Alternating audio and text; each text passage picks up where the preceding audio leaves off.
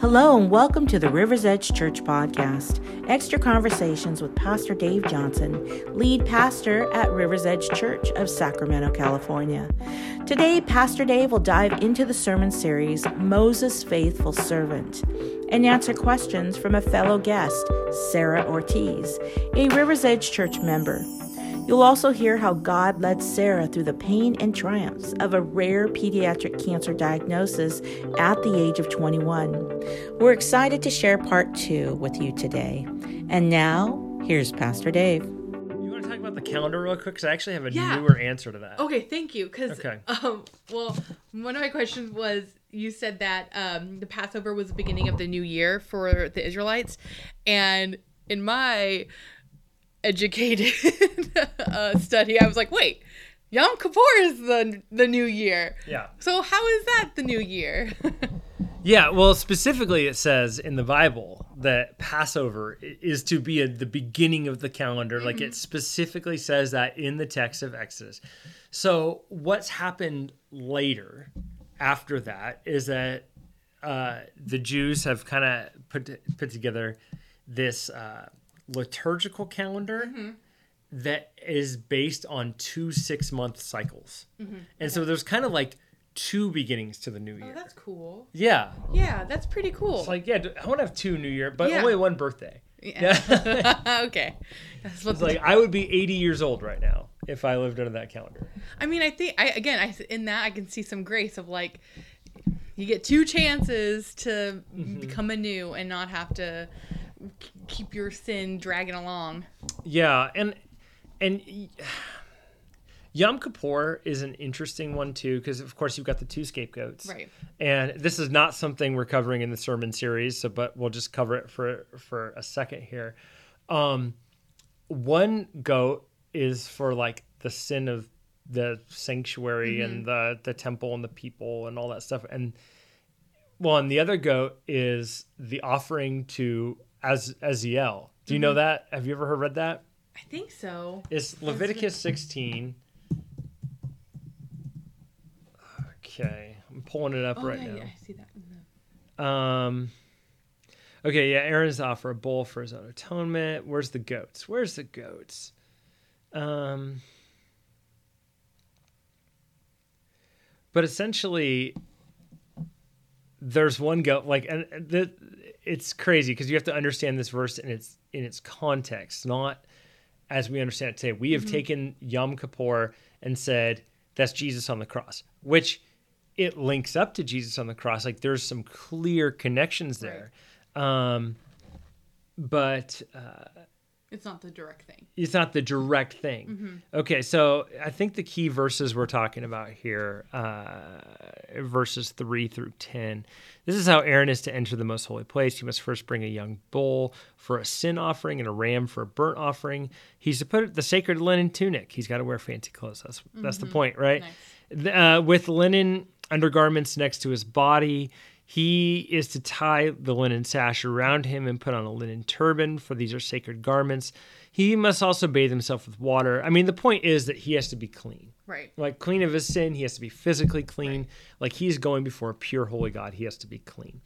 And then he is to take two male goats for a sin offering and a ram for a burnt offering. Aaron's to offer the bull for his own sin offering to make mm-hmm. atonement for himself and his household. Then he's to take the two goats and present them to the Lord at the entrance of the tent of meeting. He's to cast lots for the two goats, one for the Lord and the other for the scapegoat. Now, um, that word is very uncertain. The word scapegoat, we'll talk about in a second. Aaron shall bring the goat whose lot falls to the Lord and sacrifice it for a sin offering. But the goat chosen by lot as a scapegoat shall be presented alive before the bo- uh, before the Lord to be used for making atonement by sending it into the wilderness as a scapegoat. So, the scapegoat is the word Az Aziel, I think is how you say it. Azazel. Azazel is how we say it. Okay. So this is a very weird word Right. in the Hebrew Bible. And it's kind of a word for like a demon. Oh wow. Right. So Wow. I know Okay. you guys can't see this, That's but. Sarah, Sarah's face was just like, "What?" and the idea is to return sin back to its origins. Oh, that's cool. yeah. So you you confess all your sin onto this goat and send it into the wilderness. So Yeah. you, it's like you send you send sin back to hell. It makes me think of Lord of the Rings when uh, Gandalf is No, no, tell fight. it, say it, say it. Uh, oh crap! Forgot the creature, but the creature he's like, "You shall not pass," and has to send him back.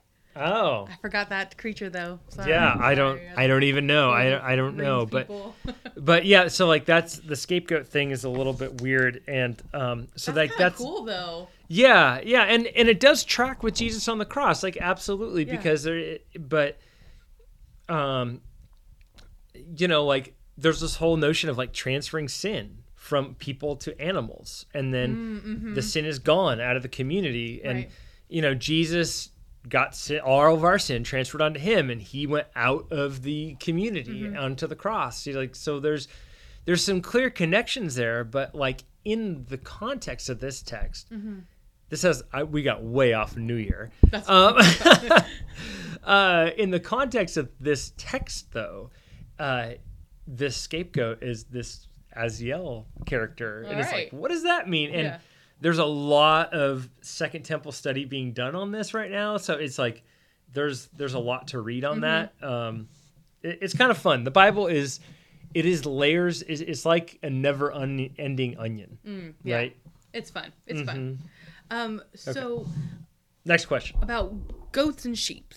Um, in Exodus 12, um, this is now the Lord is talking to Moses and Aaron about how to or what to do preparing for the Passover and what to do with a, a sheep and a goat. And um, in verses uh, Exodus 12 verse 1 through 7 um, it's just describing uh, like the day that they need to pick the lamb and give it to each family member but in verse 6 well, I'm just gonna read five, five, and six. Um, the animals you choose must be year-old males without defect, and you may take them from the sheep or the goats. Take care of them until the fourteenth day of the month, when all the members of the community of Israel must slaughter them at twilight.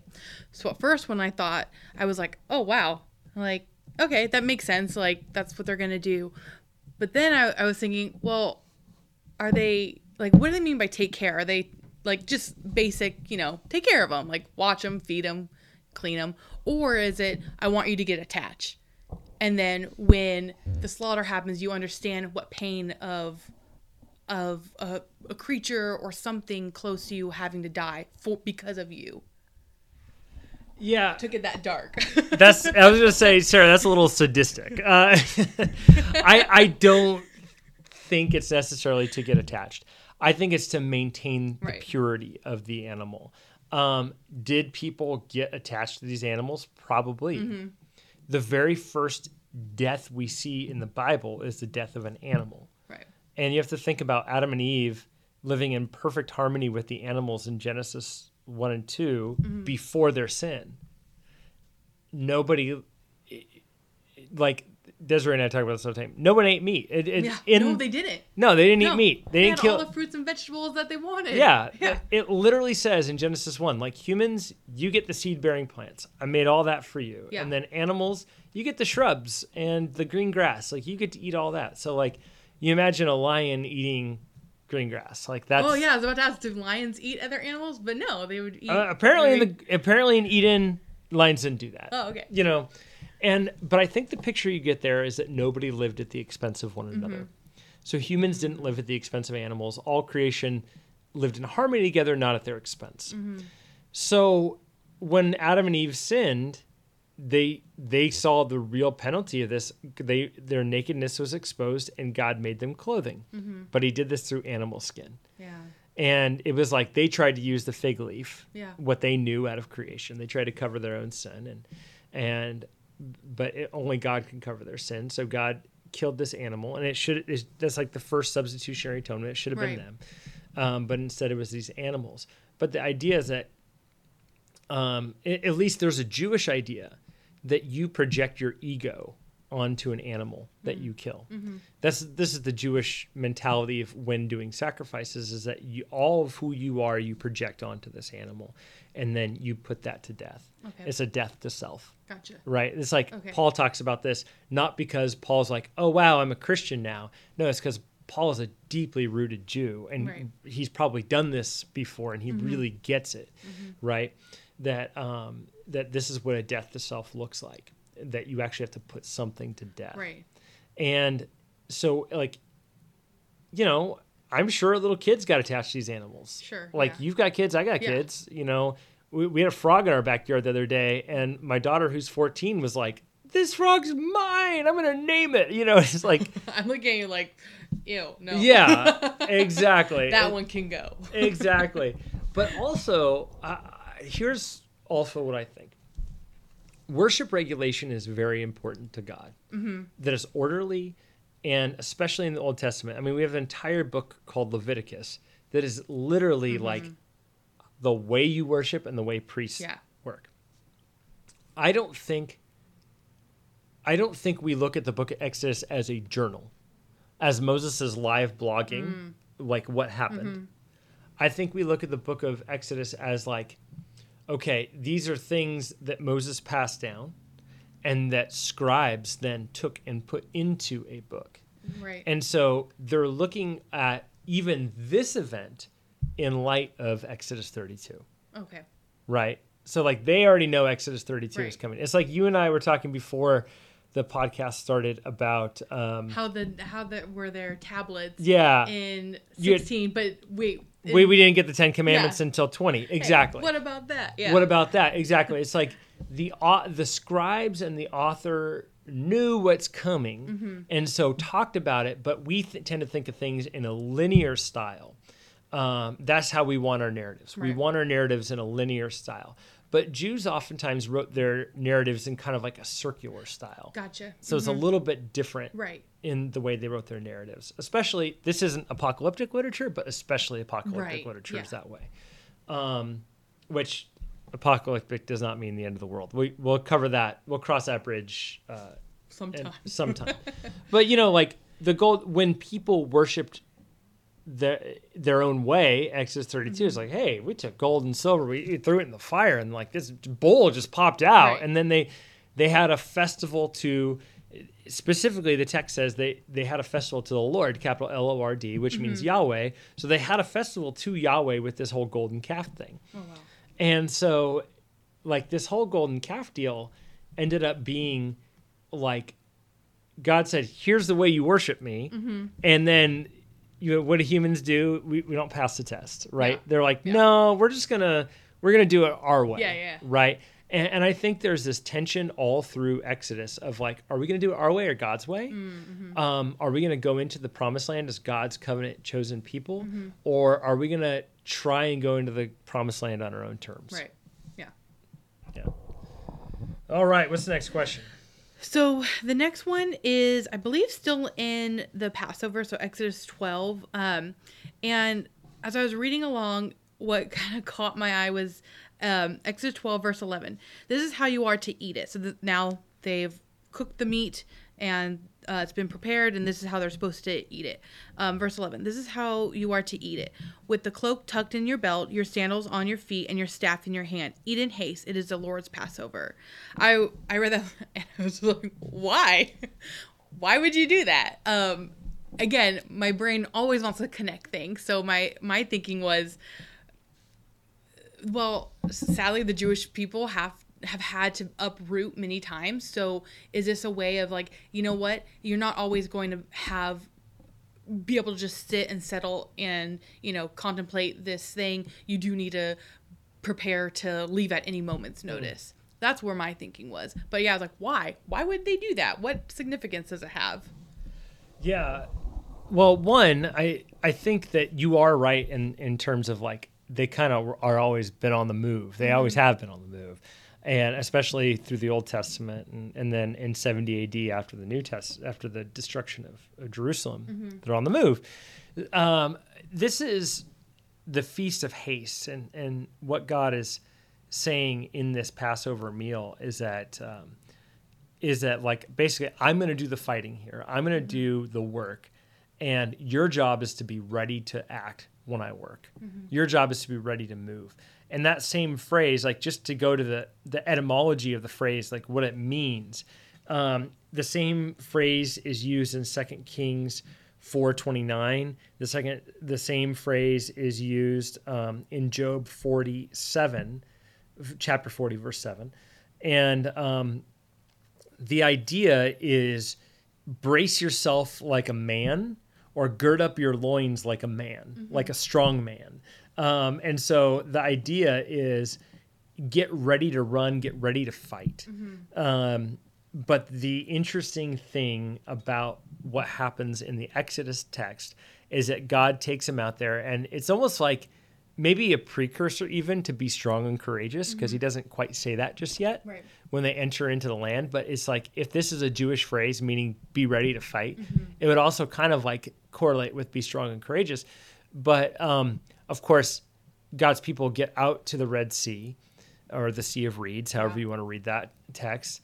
And they get there and they're like, oh no, we're going to be destroyed and all this Yeah, stuff. not strong worker. They're not strong or courageous. They're not ready to fight. No, not at all. but then God comes and fights for Right. Mm-hmm. them and takes care of them. And I think it's just sort of like a posture that you're supposed to take when having this meal because it also helps tell the story Mm-hmm. down the line generations and generations and generations. Right.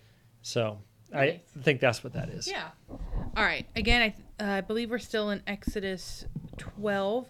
Um, Moses says before, um, this is the 10th plague, um, that a destroyer will come. And he used that word, oh, in the NIV translation multiple times. And I was told that whatever this thing was, it was either an angel, it was it was the Holy Spirit, and I was like, what and who is the destroyer? For classific for clarification. Yeah. um, this answer gets uncomfortable for me, honestly. I, I Great. yeah. Let's live in that uncomfortability. Yeah, I. It's one of the things that you see. So they're like, this destroyer comes and it's like, if you've got blood over your doorpost, then you're safe from the destroyer. Yeah. And if you don't, then your firstborn son dies. Then you'll be destroyed. Yeah. Yeah, then you'll be destroyed. but the destroyer also means it's the same word as the angel of the Lord. That's yeah.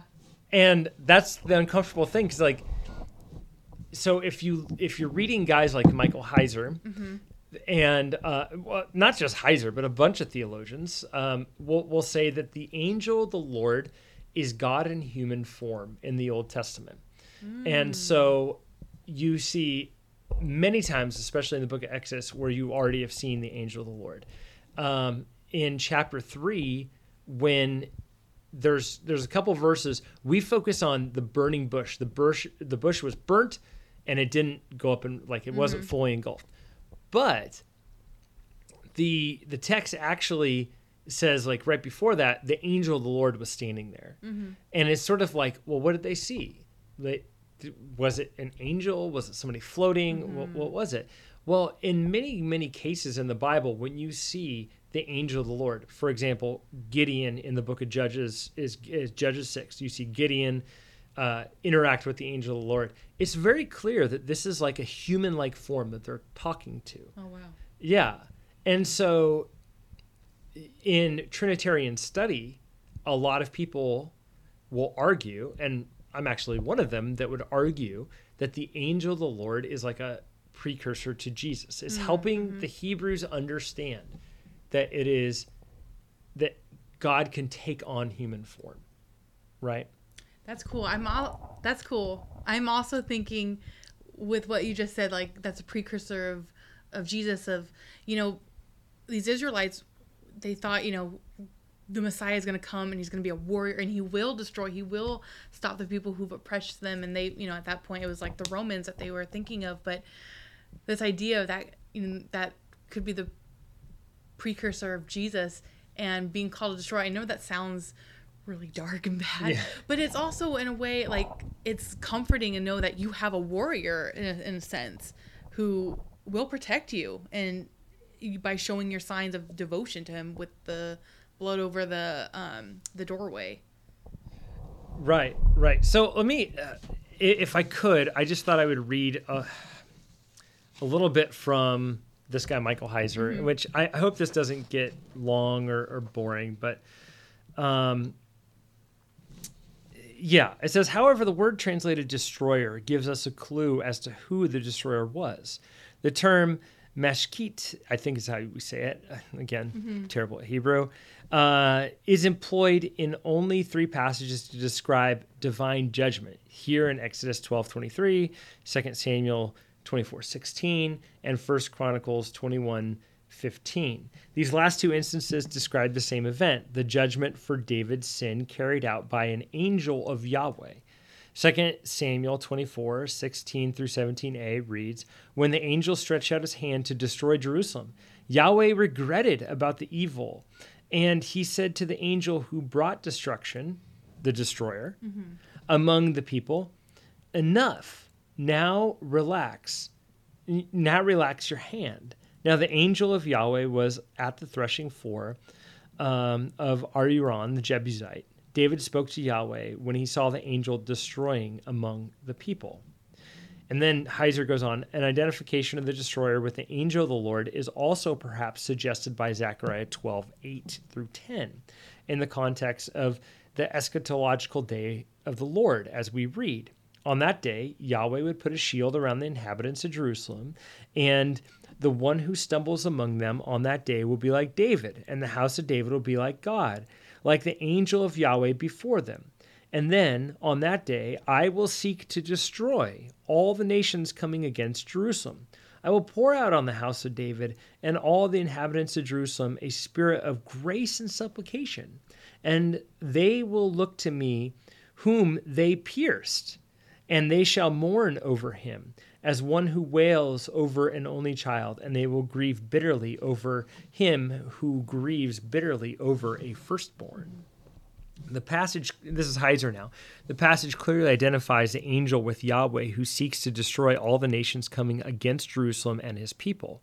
The reference to those who suffer as given over a firstborn is a striking allusion back to the last plague against Egypt and the death angel. That the destroyer is Yahweh's special angel should be no surprise. We've already looked ahead at his appearance to Joshua as a commander of Yahweh's host. Yahweh comes in human form to be among his people and to fight for them, judging those who sought to be his people, his people's enslavement and death. The visible Yahweh would later do the same thing to the enemies like the Assyrians. And if you're interested, that's out of a book called The Unseen Realm Recovering the Supernatural Worldview of the Bible, pages 151 and 152.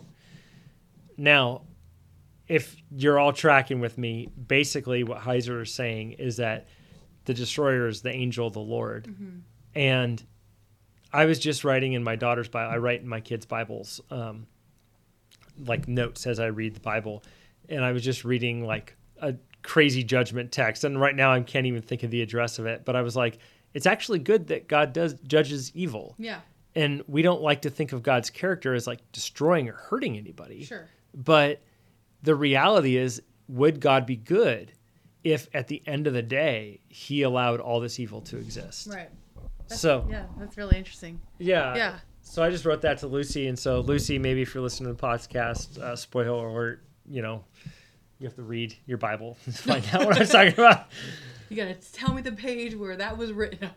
Yeah. Okay, go, go ahead. okay, so um, oh man, I'm pretty nitpicky, but my last question, I believe, was um, or maybe not the last question, but um, why in chapter 12 verse 31 it says that moses and aaron were summoned at night but before that the text says that moses to tell the elders that once that they enter their homes with the blood painted on them that they must not leave um, and go out at night. So um, but in verse 31 pharaoh summons moses and aaron. So how come moses and aaron can leave the house but nobody else can? Yeah, when you when you email me that, I I looked that up and I literally could not find anything. And like I I don't know. I think that's a great question. I think Moses probably had some cosmic hall pass that he was allowed to to go out, but there's got to be a good explanation. Um, one, it- you know, it could just be like a classification of like what do we see as night versus what do the Jews see as night. Um, it could be uh, th- like it was after midnight, so maybe you know, even though the next day there was morning, there was night, and then the next day. Right. So like after midnight is kind of considered the next day. Yeah. So I, t- I have no idea, no clue. let's I've- let's I've- move on. Gotcha, gotcha. um, all right, so I think this is my last question. Um, it's in Exodus 13. Um, the verse is 19. Moses took the bones of Joseph with him because Joseph had made the Israelites swear an oath. He had said, God will surely come to your aid, and then you must carry my bones up with you from this place. I read that and I was like, what's with Joseph's bones? Yeah, yeah. And did they take like did they take like the full skeleton skeleton Right, of, yeah. of Joseph Or and like stuff? one bone. You know? Yeah, they like you know weave it together and make it dance or something like that. Oh, no, that'd be messed up. I don't That- think they would do that. no, I, no, no, that no. would be desecrating Yeah. your body for sure. Um, That's dark, Dave. No. Okay. I have limits. You're right. You're right. So Genesis 50 uh, verses 24 through 25 uh, talks about it. Moses or Joseph says basically one day mm-hmm. there's this promise mm-hmm. that uh, we're going to go back to the our land, the mm-hmm. land that God has given to us, and you know at that point things are going really really well for Joseph in Egypt. And you know he's he's a ruler. He's ruling over the land. He's number 2 in command. And and even when he died it says they gave him his own sarcophagus. And there's people today who by the way believe they know exactly where that is. like mm-hmm. and it would make really good sense. It's in Goshen and it, it would make really solid sense that they know where Moses' house is. I mean Joseph's house is. Mm-hmm. Joseph's house is. Yeah. Joseph's House. house. Yeah. hard word Yes. hard phrase to say. Also just another side note on joseph. There still is today if you go to egypt a canal that was dug into the the nile river Hmm. called joseph's canal Oh, interesting. yeah and it's just like and, and it's funny people archaeologists like oh no there's no biblical evidence that the jews were ever there and Yeah, like, there's a lot of people who uh, say that. yeah, Yeah. there's tons of biblical evidence like if you go up to Goshen there's there's tons and tons of evidence and you just have to go examine all the sources but um, uh, of course one of the big issues that we don't talk about at all in this series Mm-hmm. is dating these Mm, books that's a that is a rabbit hole i don't want to touch with a 10 Yeah. foot pole um, i believe this all happened Yeah. the way god says it did but i am not a chronologist Right. and these guys i just don't think there's any fruit there yeah. these guys who argue chronology when did this happen was it mid mid kingdom late early kingdom late kingdom for pharaohs and when Ramses was empowered all this stuff like when was it who knows Right. it happened Yeah. i know that there's a lot of good evidence for it Sure. Sure. joseph joseph's bones um i don't remember what i told you on all this um let's see why okay so yeah the israelites believed um in life after death so Mm-hmm. they took very good care of the remnants in in all that because many of them believe actually believed in Yeah. resurrection so Right. they actually did care for these bones and they believed that you were going to be gathered to your fathers and that you, there was a spiritual body and all this stuff and so um it, it, it just sort of symbolized this like opportunity to take joseph back home um, back to his house and and to experience uh, new life there. Right. I guess is really what I was trying to say there, Gotcha. and, and kind of like a fulfillment of the promise to Abraham that Yeah. all of his kids would be gathered in Canaan. Right. Yeah. Oh, that's cool. Mm-hmm. So I was wrong, and I thought that was the last, but we have two more. Okay, let's do it. Okay, chapter 15, um, 25 through 26. Um, that's where I was like, the God, it says God is testing the Israelites. And uh, I was wondering, is he doing that because he keeps hearing them grumble? And they're grumbling like, oh, it's taking forever, and I want food, and I want water, and all that. Um, so is he is he testing them because they're grumbling, or is he testing them because he wants to know if they're actually truly obedient to him? Yeah, absolutely. And um, we, during this section, we had a brilliant guest speaker come, David Holcomb. I don't know if you heard him speak. Mm-hmm. No, I was I was uh, serving that that yeah, Sunday. and then our our live stream also died that day. Oh, so, So- that's why it wasn't on. It, it might be on YouTube at this point because we do have a recording of it. But uh, yeah, we had equipment failure on the c- computers that day. It was, it was a crazy day. Yeah. Um, it was also like 150 degrees Good outside that day. I don't know. Yeah. We had a, we had two ACs fail on us too. They're all back up and running. Yeah. My that's neither here nor there. Uh, what is the test? So biblically, there is a test starting in Genesis, going all the way through, mm-hmm. and that really that test is is your faith in Yahweh, mm-hmm. in the Lord, mm-hmm. or is it in yourself? Mm. Right? Is it is your will your comfort determine your faith? Will your having your needs met determine your what determines your faith? Mm, Does your faith rest on God and He is your rock and like that is it? You don't need anything else, or do you need all these other things? That's heavy. Yeah, Because if I'm honest, I'd probably be the latter. Yeah. I mean, my, the human me, like, oh man, I would like to have some more reassurances, you know? totally. But I think in my walk with Christ, I've gotten more of the former. but yeah, that's that's a hard one. It is a hard one. It is a hard one, and like I just, I, and I think that that's the test that you get all the time. Like Abraham had to pass this test too with Isaac. It's like God said, Abraham, you're gonna have a kid, and you're gonna be the father of many nations. And then he was like, go sacrifice your son, and that was the test. Like that's yeah, that's incredible.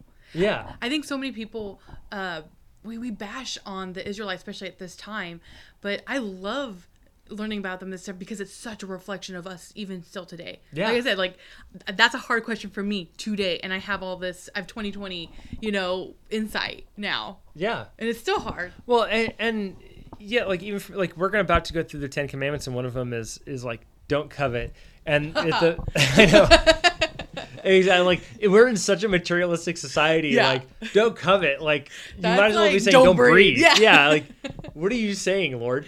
And which is what's the fun thing in in the don't covet section is that there's seven things that you shouldn't covet.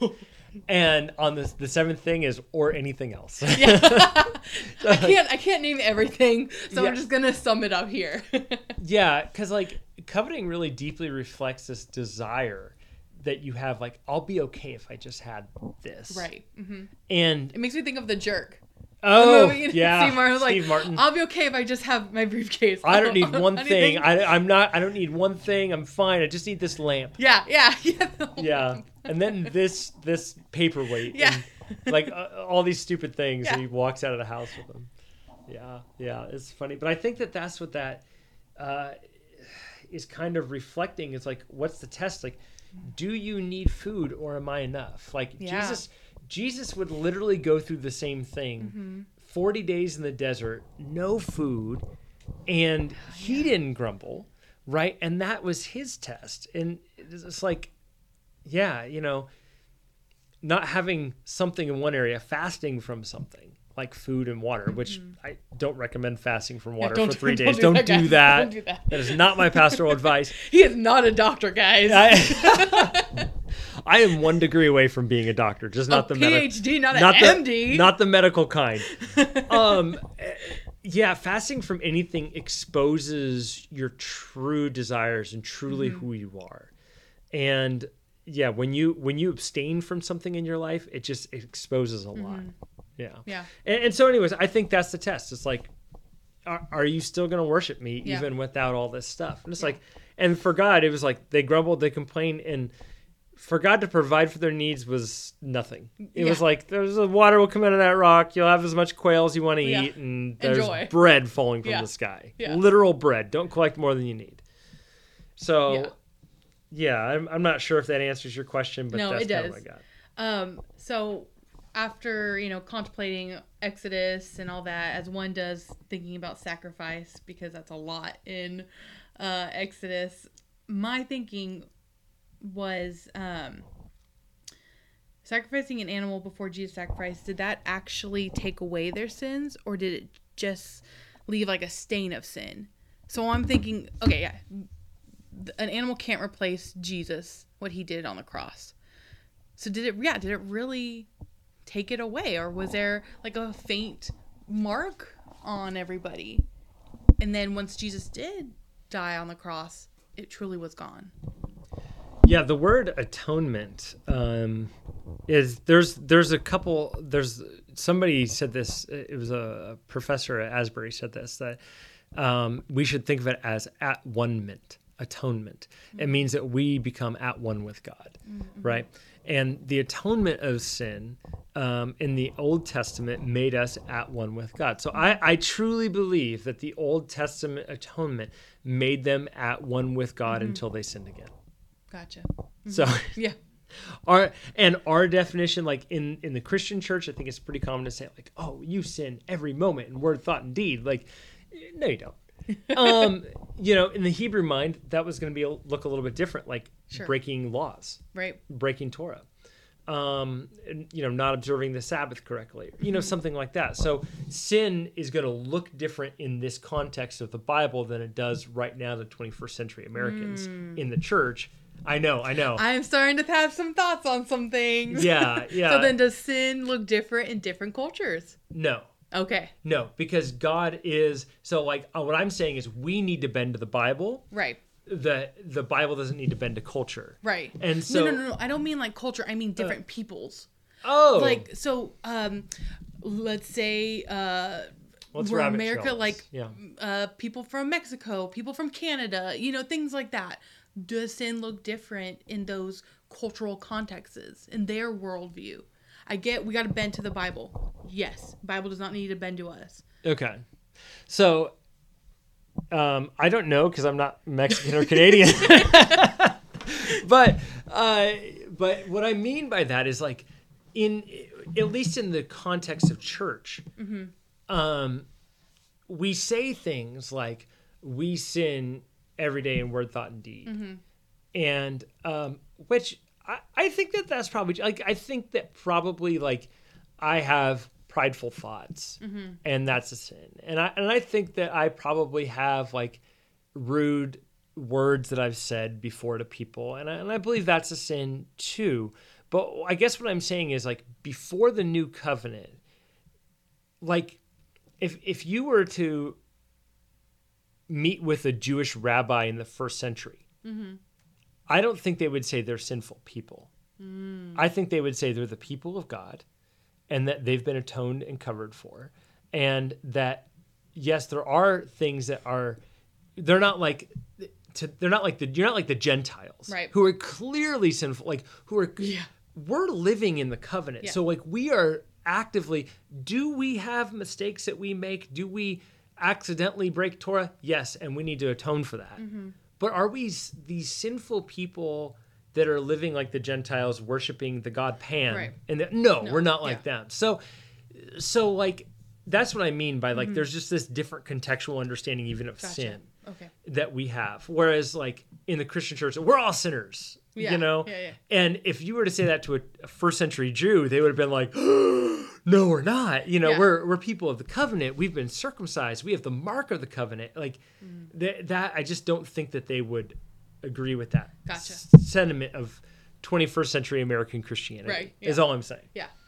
Um, but to an- to go back to your core answer, yes, there is a difference between a covering for sin, like an atonement for sin, and the the New Testament word is justification, uh, being found not guilty before God, right, and being covered once and for all. In the book of Hebrews, um, you know, the the author of Hebrews is like Jesus doesn't need to die over and over and over again. Like you're covered for your sin. Like Right. you're you're cleansed from your sin.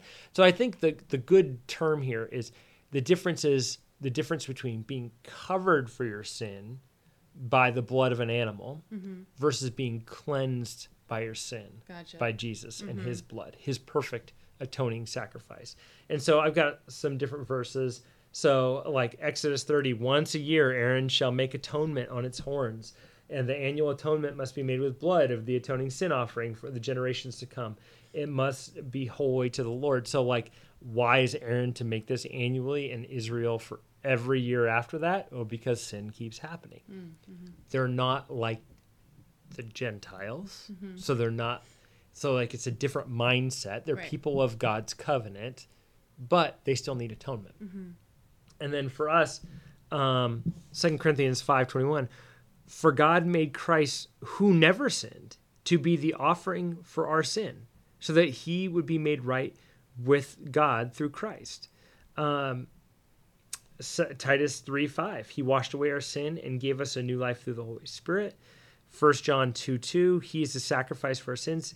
He takes away not only our sins, but the sins of all the world. Revelation 12 11. They overcame him by the blood of the Lamb and by the word of their testimony. They did not love their lives as much to shrink from death. Um, so that, that just means that the blood of the Lamb overcame the world. Uh, Romans 3, this one's famous. I saved it for last. Romans 3, 22 through 23. This righteousness from God comes through faith in Jesus Christ to all who believe.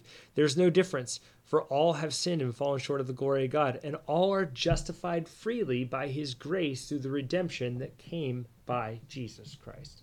So I hope I explained that. Yeah, well. absolutely. Yeah. Okay. Well, is there anything else that you want to stump me with, or is that it for today? I think that's it for today. Okay. I'll come back with another list. I, I think the moral of the story is if you email me a bunch of questions, you're going to be asked to be on a podcast.